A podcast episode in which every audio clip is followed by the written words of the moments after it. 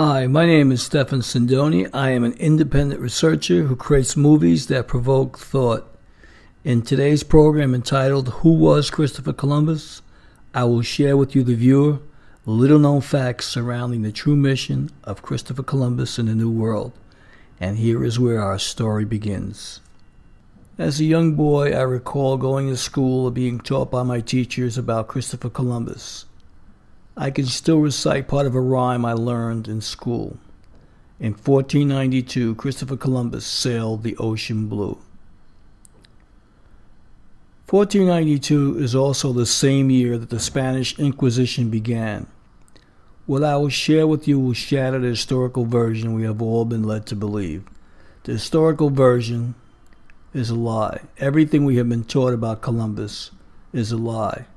So, who was Christopher Columbus? In the late 15th century, Spain was unified by the marriage of Isabel of Castile and Fernando of Aragon. The Moors were finally defeated after 900 years of war. Overnight, Spain had become the most powerful empire since Rome. A religious fervor swept the land under the banner One Nation, One Faith. The Inquisition was created and the Jews were going to be expelled. The motives for the Spanish Inquisition was to ensure political authority, weakening opposition, and suppressing conversos.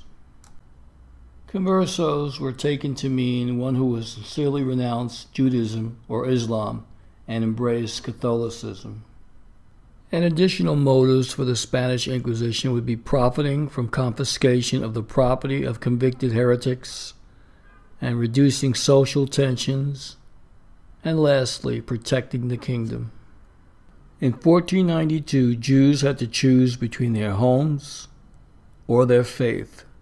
To stay, they had to live a double life Christians to the world and Jews to their heart. Everyone believes the story that Columbus was an Italian explorer from Genoa, Italy who set sail in 1492 to enrich the Spanish monarchs with gold and spices from the Orient. Christopher Columbus was born before October 31, 1451, in Portugal.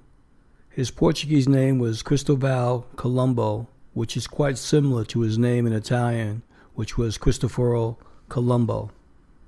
His father's name was Domenico Colombo, a middle class wool weaver in Portugal who also worked both in Genoa and Savona in Italy, where he owned a cheese stand at which young Christopher Columbus worked as a helper. It is highly likely that the family moved from Portugal to Genoa, Italy in around the year 1461, when Christopher was 10 years old, which coincided with the date of his father Domenico taking over a tavern. Columbus's mother's name was Susanna Fontana Rosa, she had five children. Columbus had three brothers and one sister. Columbus's sister's name was Bianchinetta. The names of his three brothers were Giovanni Pellegrino, Giacomo, and Bartolomeo. Bartolomeo was employed at a cartography workshop in Lisbon, Portugal, for part of his adult life.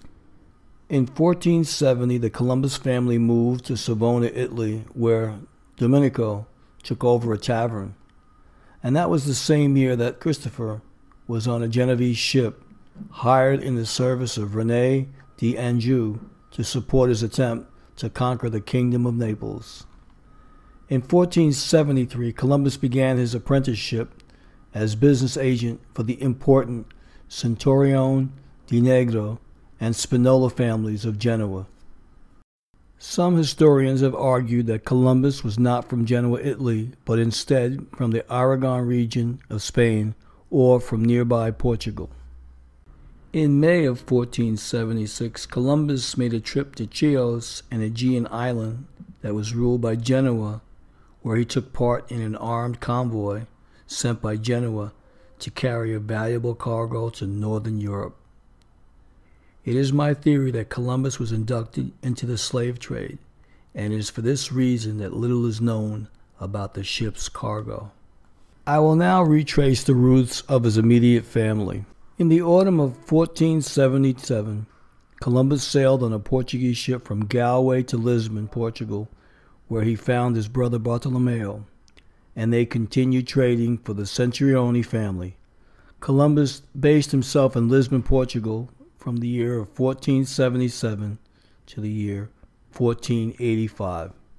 It was around that time that Christopher Columbus met and married Filipa Moniz Perestrelo, daughter of the Porto Santo governor and Portuguese nobleman of Lombard origin, Bartolomeu Perestrelo. In or around the year 1480, his son Diego Columbus was born. Between 1482 and 1485, Columbus traded along the coasts of West Africa, reaching the Portuguese trading post of Elmina at the Guinea coast. In 1485, Columbus presented his plans to King John II of Portugal. He proposed that the king equip three sturdy ships and grant him one year's time to sail out into the Atlantic for a western route to the Orient and return. Columbus also requested he be made great admiral of the ocean, appointed governor of any and all lands he discovered, and given one tenth of all the revenues from those lands. The king submitted Columbus's proposals to his experts, who rejected it. It was their considered opinion that Columbus's estimation of a travel distance of 2,400 miles was, in fact, far too low. Disappointed by the king's decision, in that same year, in 1485, Columbus left Portugal and his wife for Castile, Spain. On May 1st, 1486, Christopher Columbus was given an audience with Ferdinand II of Aragon and Isabella I of Castile to present his plans. The monarchs referred it to a committee, and after the passing of much time, the savants of Spain, like their counterparts in Portugal, replied that Columbus had grossly underestimated the distance to Asia. They pronounced the idea impractical and advised their Royal Highnesses to pass on the proposed venture.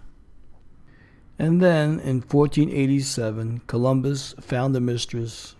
She was a 20 year old orphan named Beatrice Enriquez de Arana. In 1488, Columbus appealed to the court of Portugal once again, and once again John II invited him to an audience. That meeting also proved unsuccessful, in part because not long afterwards, Bartolomeu Diaz returned to Portugal with news of a successful rounding of the southern tip of Africa near the Cape of Good Hope. With an eastern route to Asia apparently at hand, King John was no longer interested in Columbus's plans. In that same year of 1488, wasting no time, Columbus traveled from Portugal to both Genoa and Venice, but he received encouragement from neither. Columbus had also dispatched his brother Bartolomeo to the court of Henry VII of England to inquire whether the English crown might sponsor his expedition, but also without success. But in the following year of 1489, Columbus received a stroke of good fortune. The Catholic monarchs gave him an annual allowance of 12,000 maravedis, and in 1489 furnished him with a letter ordering all cities and towns under their domain to provide Columbus with food and lodging at no cost. I would like to add a sidebar note here. Favors cost money. What would Columbus have to do in return for this favor given to him by the Catholic monarchs? Over two years had passed since Columbus visited King Ferdinand and Queen Isabella with no word of an okay for the expedition. On March 31st of the year 1492, King Ferdinand and Queen Isabella proclaimed that all Jews were to be expelled from Spain. The edict targeted 80,000 Jews and gave them only four months to pack up and get out. Over 40,000 Jews were baptized in the three months before the deadline for expulsion. The conversos were the principal concern of the Inquisition, being suspected of continuing to practice Judaism put them at risk of denunciation and trial. The Jews who were forced to renounce Judaism and embrace Catholicism were known as conversos. As converts, they were also those who faked conversion, practicing Catholicism outwardly while covertly practicing Judaism, the so called Marranos or swine. Columbus's voyage was not, as is commonly believed, funded by the deep pockets of Queen Isabella, but rather by two Jewish conversos, Luis de St. Angel and Gabriel Sanchez, who advanced an interest free loan of 17,000 ducats from their own pockets to help pay for the voyage, as did Don Isaac Abravanel, rabbi and Jewish statesman. Scholars and researchers point to the date on which Columbus set sail as further evidence of his true motives. He was originally going to set sail on August the 2nd, 1492, a day that happened to coincide with the Jewish holiday of Tisha B'Av, marking the destruction of the first and second holy temples of Jerusalem. Columbus postponed the original sail date by one day to avoid embarking on the holiday, which would have been considered by Jews to be unlucky to set sail. Coincidentally or significantly, the day he set forth was the very day that Jews were by law given the choice of converting, leaving Spain, or being killed. On the evening of the third day of August of 1492, Columbus departed from Palos de la Frontera with three ships the Nina, captained by Vincent Pinzon, the Pinta, captained by Martin Alonso Pinzon, and the Santa Maria, captained by Christopher Columbus. Columbus first sailed to the Canary Islands, which belonged to Castile, where he restocked the provisions and made repairs. After stopping over in Gran Canaria, he departed for San Sebastian de la Gomera on September 6th for what turned out to be a five week voyage across the ocean. At 2 a.m. in the morning of October 12th of 1492, a lookout on the Pinta, Rodrigo de Triana, spotted land and immediately alerted the rest of the crew with a shout. Thereupon, the captain of the Pinta, Martin Alonso Pinzon, verified the discovery and alerted Columbus by firing a Lombard. Columbus later maintained that he himself had already seen a light on the land a few hours earlier thereby claiming for himself the lifetime pension promised by Ferdinand and Isabella to the first person to sight land. Upon landing on the island in what is now called the Bahamas, Columbus named the island San Salvador. Based on what we know about the geographic positions given by Columbus, the prime candidate for this island is San Salvador Island, which was so named in 1925. The indigenous people Columbus encountered were the Lucayan, Taino, and the Arawak, who were all peaceful and friendly. Noting their gold ear ornaments, Columbus took some of the Arawaks prisoner and insisted that they guide him to the source of the gold.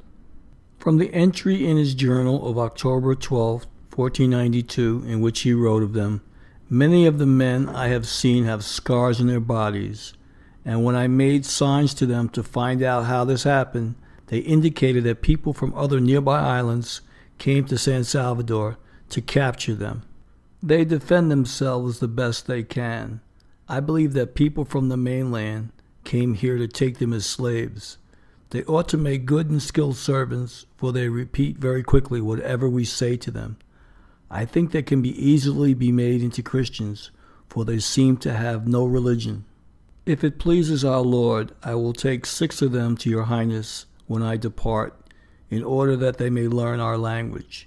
Columbus remarked that their lack of modern weaponry and metal forged swords or pikes was a tactful vulnerability, writing, I could conquer the whole of them with fifty men and govern them as I pleased.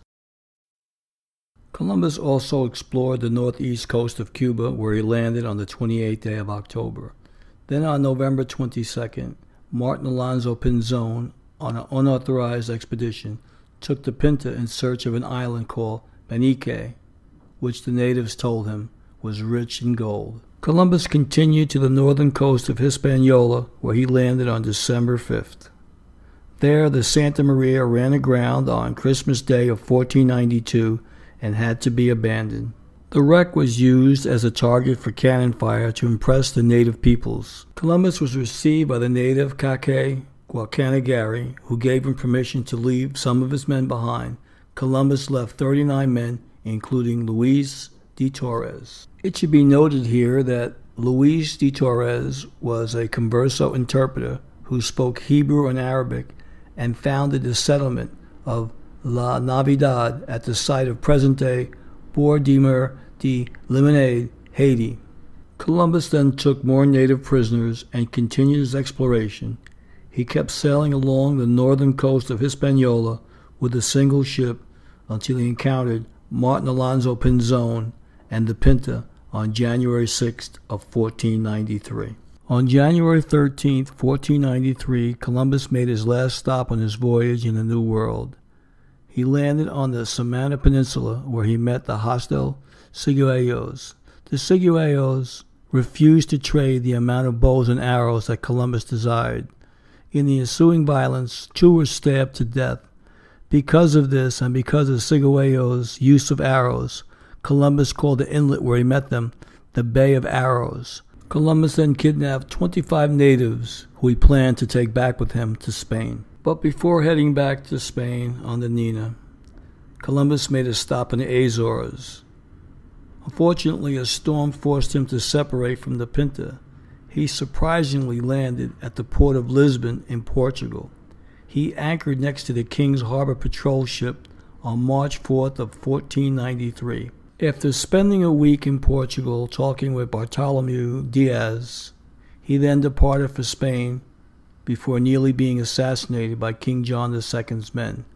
Columbus crossed the bar of Saltes and entered the harbor of Palos on March 15th of 1493. I like to note here a second strange occurrence. Indeed, the first two letters Columbus sent back from his journey were not to Ferdinand and Isabella, but to San Angel and Sanchez, thanking them for the support and telling them both what he found.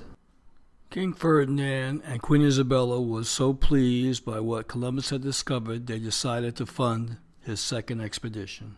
Columbus left the port of Cadiz in Spain on September 24th of 1493 with a fleet of 17 ships carrying 1,200 men and the supplies to establish permanent colonies in the New World.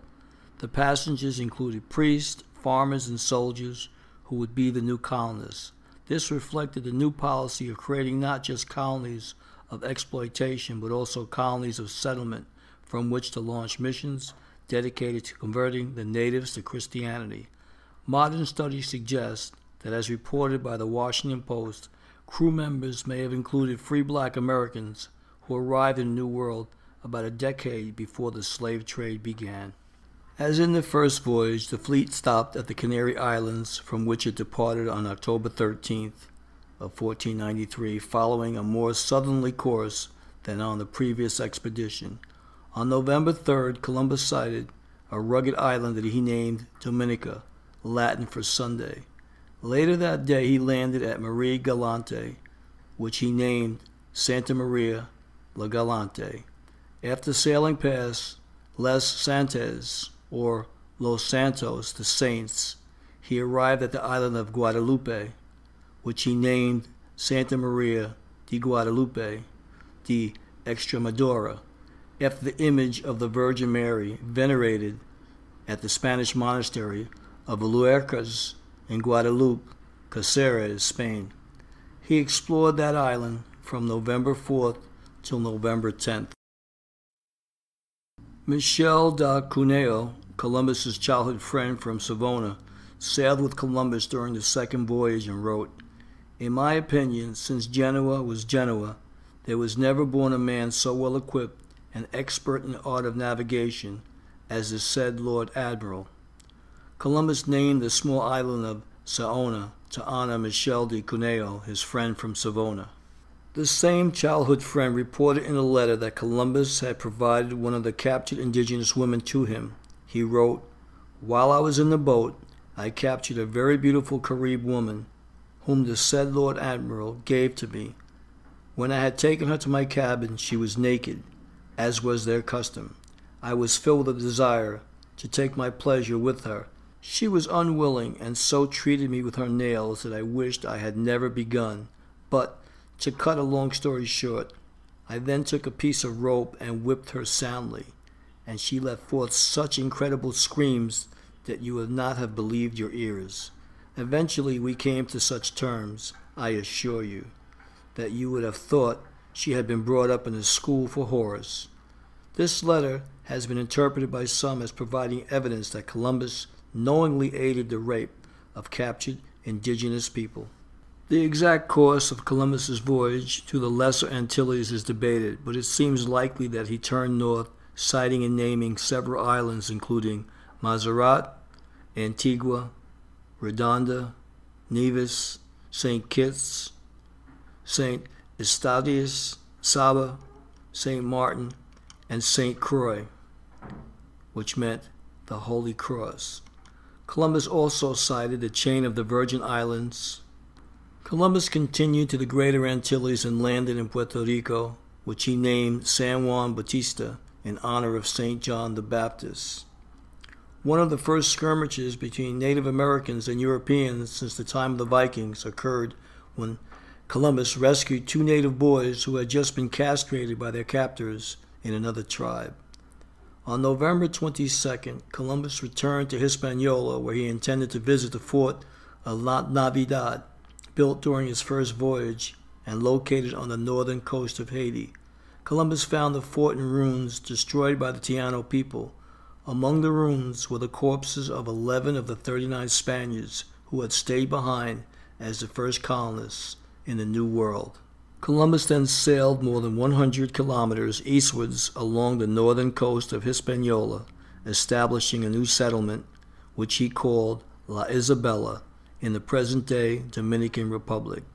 However, La Isabela proved to be poorly located and the settlement was short lived. On the 30th of May of 1498, Columbus left with six ships from Sanlúcar, Spain, for his third trip to the New World. Three of the ships headed directly for Hispaniola with much needed supplies, while Columbus took the other three in an exploration of what might lie to the south of the Caribbean islands he had already visited, including a hope for passage to continental Asia. Columbus led his fleet to the Portuguese island of Porto Santo, his wife's native land. He then sailed to Madeira and spent some time there with the Portuguese captain João Goncalves de Camara before sailing to the Canary Islands and Cape Verde. As he crossed the Atlantic, Columbus discovered that the angle between north as indicated by a magnetic compass, and north as measured by the position of the pole star changed with the position, a phenomenon now known as compass variation. He would later use his previous measurements of the compass variation to adjust his reckoning. After being becalmed for several days in the doldrums of the mid Atlantic, Columbus's fleet regained its wind and, dangerously low on water, turned north in the direction of Dominica, where Columbus had visited in the previous voyage. The ships landed on the southern coast of the island of Trinidad on the 31st of July. After resupplying with food and water from August 4th to August 12th, Columbus explored the Gulf of Paria, which separates Trinidad from what is now Venezuela, near the delta of the Orinoco River. Columbus correctly interpreted the enormous quantity of fresh water that the Orinoco delivered into the Atlantic Ocean as evidence that he had reached a continental landmass.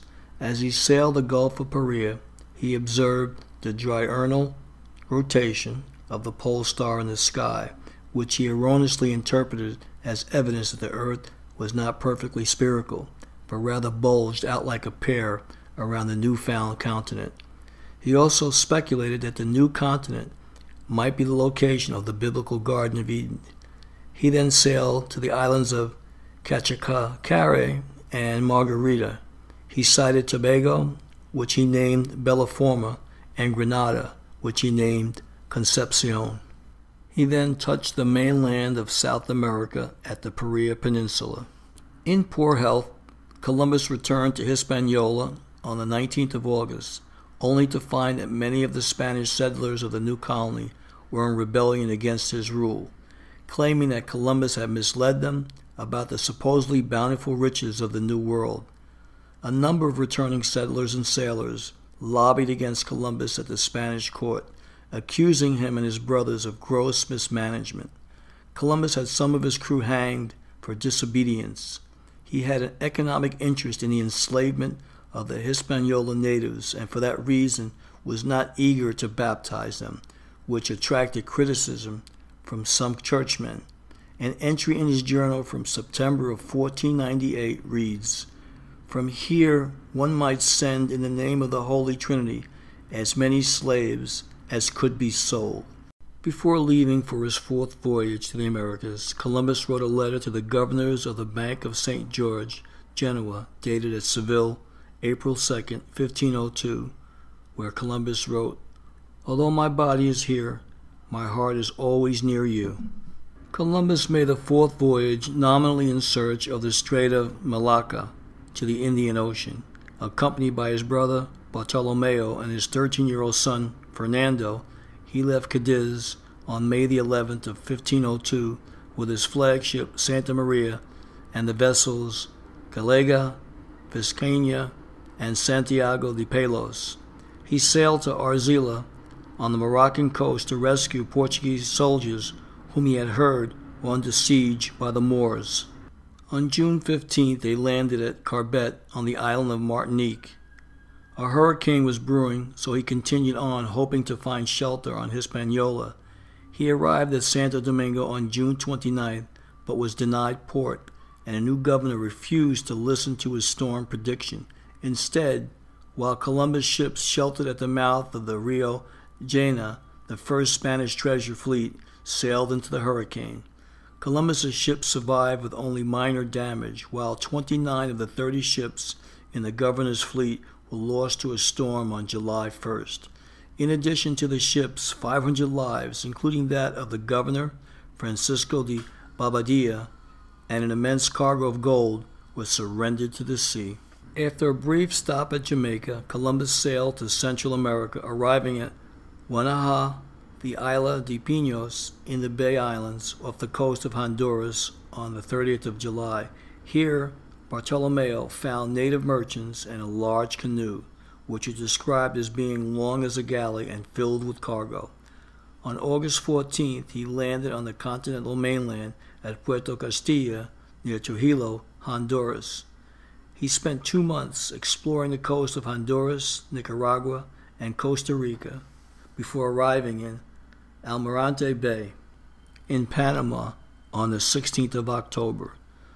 On December 5th of 1502, Columbus and his crew found themselves in a storm unlike any other they had ever experienced. In his journal, Columbus writes, For nine days I was as one lost without hope of life. Eyes never beheld a sea so angry, so high, so covered with foam. The wind not only prevented our progress, but offered no opportunity to run behind any headland for shelter. Hence, we were forced to keep out in this bloody ocean, seething like a pot on a hot fire. Never did the sky look more terrible.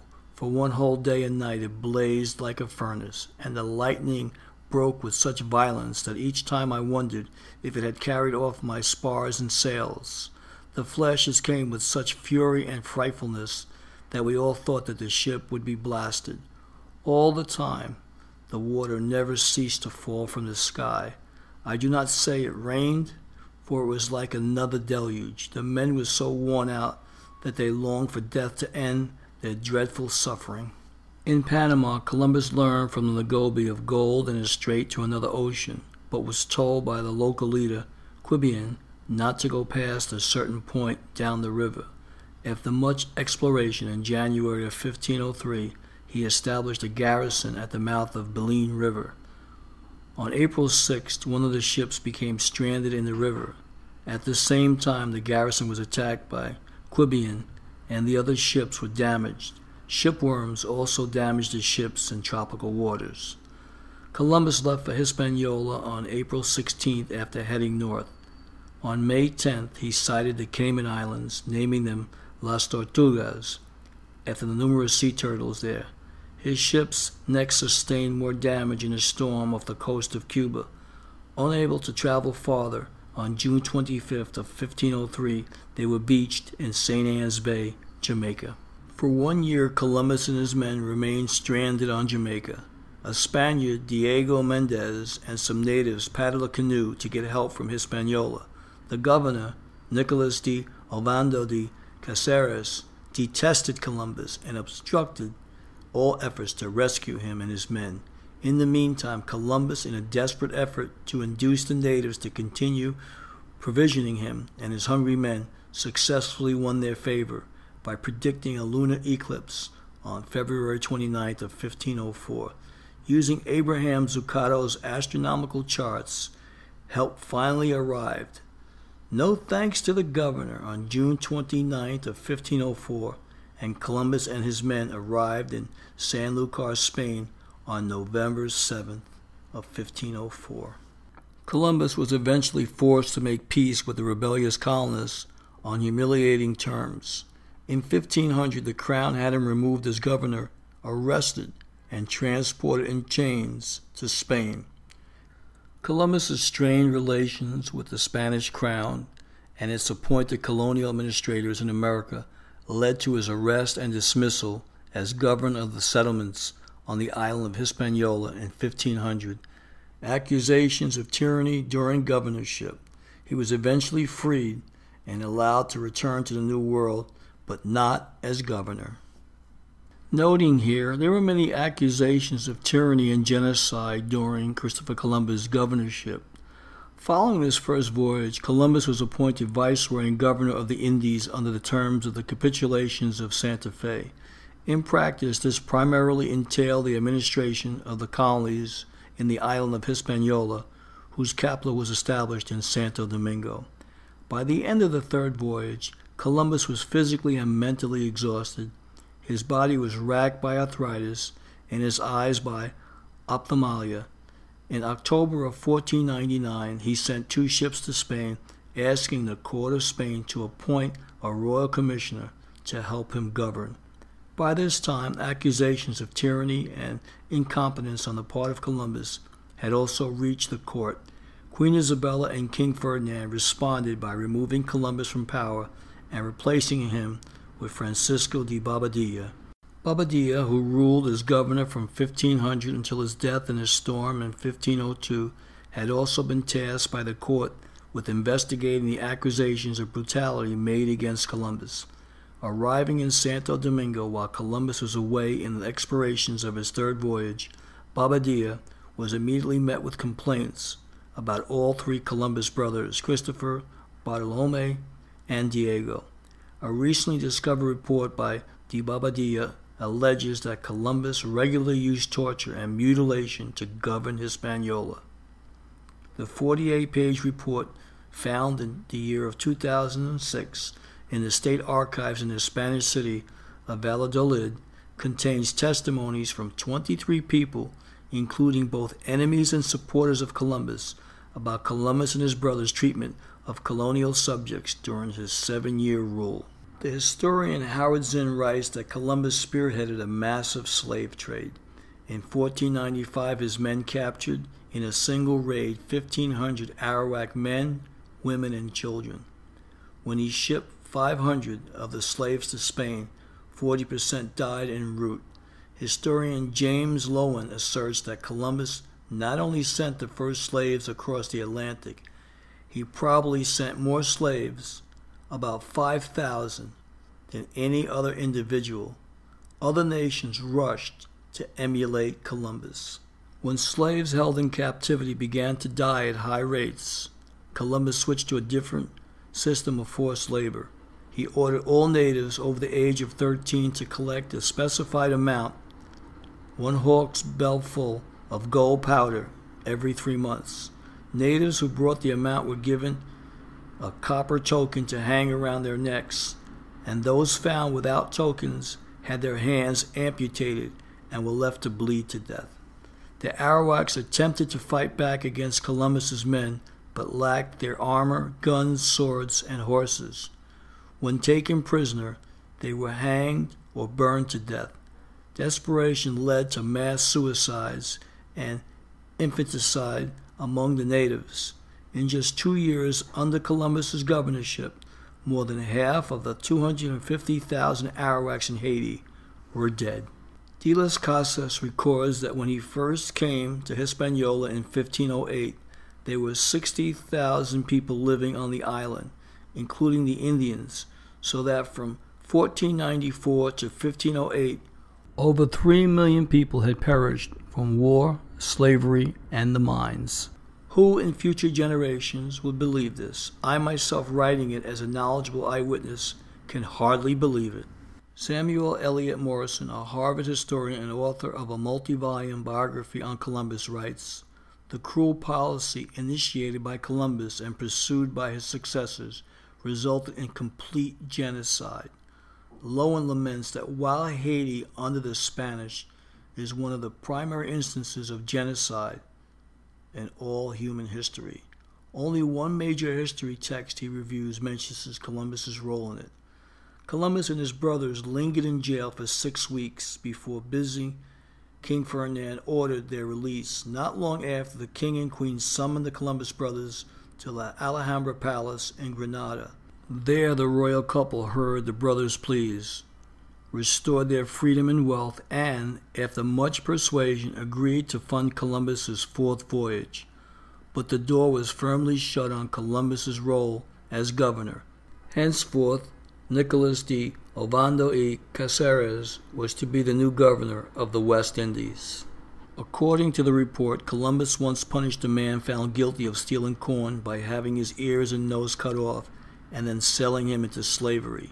Testimony recorded in the report claims that Columbus congratulated his brother Bartolome on defending the family, when the latter ordered a woman paraded naked through the streets and then had her tongue cut out for suggesting that Columbus was of lowly birth. The document also describes how Columbus put down native unrest and revolt. He first ordered a brutal crackdown in which many natives were killed and then paraded their dismembered bodies through the streets in an attempt to discourage further rebellion.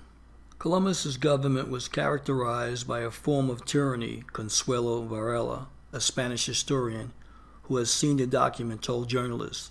Even those who loved him had to admit Columbus's atrocities had taken place. Columbus's treatment of the Hispaniola natives was even worse. His soldiers raped, killed, and enslaved with impunity at every landing. When Columbus fell ill in 1495, they were reported to have gone on a rampage, slaughtering 50,000 natives. Upon his recovery, Columbus organized his troops' efforts, forming a squadron of several hundred heavily armed men and more than 20 attack dogs. The men tore across the land, killing thousands of sick and unarmed natives. Soldiers would use their captives for sword practice, attempting to decapitate them or cut them in half with a single blow. While Columbus has always given the conversion of non believers as one reason for his explorations, he grew increasingly religious in his latter years, probably with the assistance of his sons Diego and his friend the Carthusian monk Gaspar Garcia. Columbus produced two books during his latter years a Book of Privileges in 1502, detailing and documenting the rewards from the Spanish crown to which he believed he and his heirs were entitled, and a Book of Prophecies in 1505, in which he considered his achievements as an explorer but a fulfillment of Bible prophecy in the context of Christian eschatology. In his latter years, Columbus demanded that the Spanish crown give him 10% of all profits made in the new lands as stipulated in the capitulations of Santa Fe. Because he had been relieved of his duties as governor, the crown did not feel bound by that contract and his demands were rejected. After his death, his heirs sued the crown for part of the profits from trade with America, as well as other rewards. This led to a protracted series of legal disputes known as the Pleitos Colombinos lawsuits. During a violent storm on his first return voyage, Columbus, then approximately 41 years of age, suffered an attack of what was believed at the time to be gout. In subsequent years, he was plagued with what was thought to be influenza and other fevers, bleeding from the eyes, and prolonged attack of gout. The suspected attack increased in duration and severity sometimes leaving Columbus bedridden for months at a time. And on May 20th of 1506, Columbus died in Valladolid, Spain, at the age of 54. Based on Columbus's lifestyle and the described symptoms, modern doctors suspect that he suffered from Reiter's syndrome rather than gout. Reiter's syndrome is a common presentation of reactive arthritis, a joint inflammation caused by intestinal bacterial infections, or after acquiring certain sexually transmitted diseases. Reiter's syndrome has been described as a precursor of other conditions. It seems likely that Columbus acquired reactive arthritis from food poisoning on one of his ocean voyages because of poor sanitation and improper food preparations, writes Dr. Frank C. Arnett, a rheumatologist and professor of internal medicine, pathology, and laboratory medicine at the University of Texas Medical School at Houston. Christopher Columbus signed his last will and testament on May 19th of 1506 and made five curious and revealing provisions. Two of his wishes tied one tenth of his income to the poor and provide an anonymous dowry for poor girls are part of Jewish customs. He also decreed to give money to a Jew who lived at the entrance of the Lisbon Jewish quarter. On those documents, Columbus used a triangular signature of dots and letters that resembled inscriptions found on gravestones of Jewish cemeteries in Spain. Columbus ordered his heirs to use the signature in perpetuity. According to British historian Cecil Roth, The History of the Marranos, the anagram was a cryptic substitute for the Kaddish, a prayer recited in a synagogue by mourners after the death of a close relative. Thus, Columbus' subterfuge allowed his sons to say Kaddish for their crypto Jewish father when he died. Finally, Columbus left money to support the crusade he hoped his successors would take up to liberate the Holy Land. Estelle Irizarry, a linguistics professor at Georgetown University, has analyzed the language and syntax of hundreds of handwritten letters, diaries, and documents of Columbus and concluded that the explorer's primary written and spoken language was Castilian Spanish. Irizarry explains the 15th century Castilian Spanish was the Yiddish of Spanish Jewry known as Ladino. At the top left hand corner of all but one of the 13 letters written by Columbus to his son Diego, contained the handwritten Hebrew letters Bet Hai, meaning Bezrat Hashem, with God's help. Observant Jews have for centuries customarily added this blessing to their letters. No letters to outsiders bear this mark, and the one letter to Diego in which this was omitted was one meant for King Ferdinand. In Simon Wiesenthal's book, Sails of Hope, he argues that Columbus's voyage was motivated by a desire to find a safe haven for the Jews in light of their expulsion from Spain. Likewise, Carol Delaney, a cultural anthropologist at Stanford University, concludes that Columbus was a deeply religious man whose purpose was to sail to Asia to obtain gold in order to finance a crusade to take back Jerusalem and rebuild the Jews' holy temple. In Columbus's day, Jews widely believed that Jerusalem had to be liberated and the temple rebuilt for the Messiah to come. In closing, I will share a personal story about my Jewish lineage. In 2010, I was introduced to a man in Ashland, Oregon, who was visiting his daughter, who was a friend of mine. My friend had told her father that my mother was Jewish. Her father asked if I knew what tribe my mother was from. I remembered a story that my mother had told me and proceeded to share it. My mother's last name was Abrahams. She was a Sephardic Jew whose family had fled Spain during the Spanish Inquisition and settled in England before coming to the British West Indies as a British subject. Upon completing my story, the elder gentleman shared a similar story. He was also a Sephardic Jew whose family had also fled Spain during the Spanish Inquisition. He then added that his family was devout in Judaism and could not renounce their religion and embrace Christianity. He went on to say that many Jews who stayed in Spain were crypto Jews, which meant accepting a Christian baptism, yet behind closed doors practiced Judaism. His family decided against becoming a converso or convert. He ended his testimony by saying that Christopher Columbus was a Jew who only pretended to be a Christian. And making his point very, very clear, he stated that Christopher Columbus was born in Portugal and that his father was a shopkeeper who had later moved his family to Genoa, Italy. This chance conversation with a Spanish Sephardic Jew changed my belief that Christopher Columbus was in fact Italian. I was now convinced that what I had learned about explorer Christopher Columbus in school was a lie.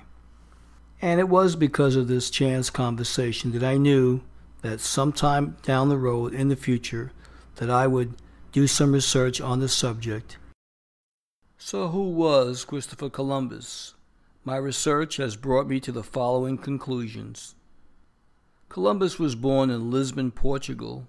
Columbus's real name was Cristobal Colombo. His family relocated from Portugal to Genoa, Italy when he was 10 years old. Columbus petitioned the King of Portugal on two occasions seeking three ships and funding for his exploration. Because he was denied by Portugal, he was forced to leave Portugal to seek out other venture capitalists in Genoa and Venice, Italy, England, and finally Spain. Based on his chronological order for exploration funding, he was a citizen of Portugal. After being refused funding, Columbus returned to Portugal and lived there for eight years. While in Portugal, Columbus married a Portuguese woman. Columbus's brother, Bartolomeo, worked most of his adult life as a cartographer in Lisbon, Portugal. Columbus was not Italian and did not speak Italian. Columbus was a Sephardic Jew. His family lived in Portugal, concealing their Judaic belief because of religious persecution by the state. And now I'll explain Columbus's eventual funding for his exploration. In 1489, Columbus was given money by the Catholic monarchs. The question is why. It is my belief that the church wanted to cleanse Spain of all foreigners, which included Jews, Muslims, and freeborn blacks. In 1492, Columbus's first voyage was not funded by the King and Queen of Spain, as we have all been led to believe. His first voyage was financed by Jewish businessmen. In 1493, after Columbus's first voyage, he wrote two letters to his Jewish financiers to inform them of what he had discovered and to thank them for their funding. In 1493, the King and Queen of Spain decided that they were pleased by Columbus's findings during his first voyage and that they would fund Columbus's second voyage and provide him with 17 ships and 1,200 men, most of which were Jews, Muslims, and freeborn blacks. Columbus's motives for his exploration was, in my view, driven by the religious persecution in Portugal and Spain at the time. Columbus was responsible for transporting the 12 tribes of Israel to the New World. The 12 tribes of Israel is as follows. The Judah were the Negroes, and they went on to the Caribbean, the Benjamin to the West Indies, the Levi were the Haitians, the Ephraim were the Puerto Ricans, the Manasseh, Cubans, Gad, North American Indians, Simeon, Dominicans, Zebulon, Guatemala to Panama, the Reuben, Seminole Indians, Naphtali, Argentina and Chile, the Asher, Colombia to Uruguay, and the Issachar were the Mexicans. And all of the tribes that I mentioned can be found in the New World. And one of the red flags that came to my mind surrounding the life of Christopher Columbus was what charges against Columbus could have been so harsh that he would be humiliated to be taken back to Spain in chains in the year 1500. It is my belief that his involvement in the slave trade, shockingly, a population of 3 million people in the year of 1492, was reduced to a mere 60,000 Taino natives in Hispaniola by the year 1500. And the evidence of proof of the slave trade can be found in other countries such as England, Holland, and France, human trafficking became a sign of the times and was big business, which made its way to the New World. Columbus was a cold hearted and brutal man who was responsible for the enslavement and genocide of millions of people, And it is for this reason Spain and other European countries have concealed the truth for over 500 years. I will leave you all with these final words trust but verify. I'd like to thank everyone for watching. Who was Christopher Columbus? Till next time, Stephen Sindoni.